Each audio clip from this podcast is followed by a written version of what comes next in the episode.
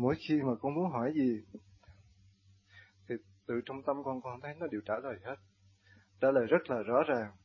Và con thấy cái trả lời đó, nó trả lời cho con rất là sâu đậm, là từ bước chân con đi, đều do ở con hết. Đó, con thấy khi mà con đạt tới tự chủ. Và con chiều mến khi mà muốn thầy đến sư pháp con rạo rạc muốn gặp. Là cái trình độ của chúng ta đi trong hòa đồng với nhau, trong thương yêu và trong cái tình xây dựng đã đóng góp cho nhau ngày hôm nay trong thâm tâm con biết rằng tôi phải tu chính tôi, không phải ai. Tội của tôi, lỗi của tôi tôi phải sửa. Cho nên nó rạo rạc bấy nhiêu công chuyện đó. Nhưng mà cái tình thương yêu giữa thầy và con cũng như hai anh em bạn gì thôi, không có gì.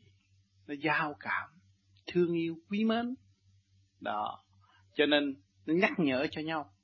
Khi đến thì sự liên hệ với nhau nó nhắc nhở mà để con có cơ hội thức tâm.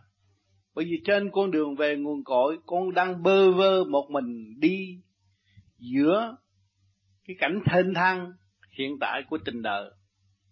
Con cảm thấy lẻ loi. Con cảm thấy cô đơn nhiều khi con đi mệt thì con cũng muốn ghé bến. Bến này cũng không xong bến nọ cũng không yên. Rốt cuộc con thấy chính mình đã tự gạt mình. Mình thấy một bước chân đi, mình lo liệu và mình sang tu sang tiến điều đó là quý. Nhưng mà con càng chê con nhiều, con càng có cơ hội thức tâm. Con càng ghét bỏ những hành động bất chánh ở bên trong và con xây dựng nó trở nên tốt đẹp, thì con là một đá hoa dân trời và là một của quý của nhân loại ở tương lai. Biết điều đó là quý. Cho nên con cảm nhận khi mà thầy đến đây, tại sao nhắc nhở? Thầy có nhắc con con mới rạo rạc chứ. Thì con cảm thấy rằng điển là cái gì?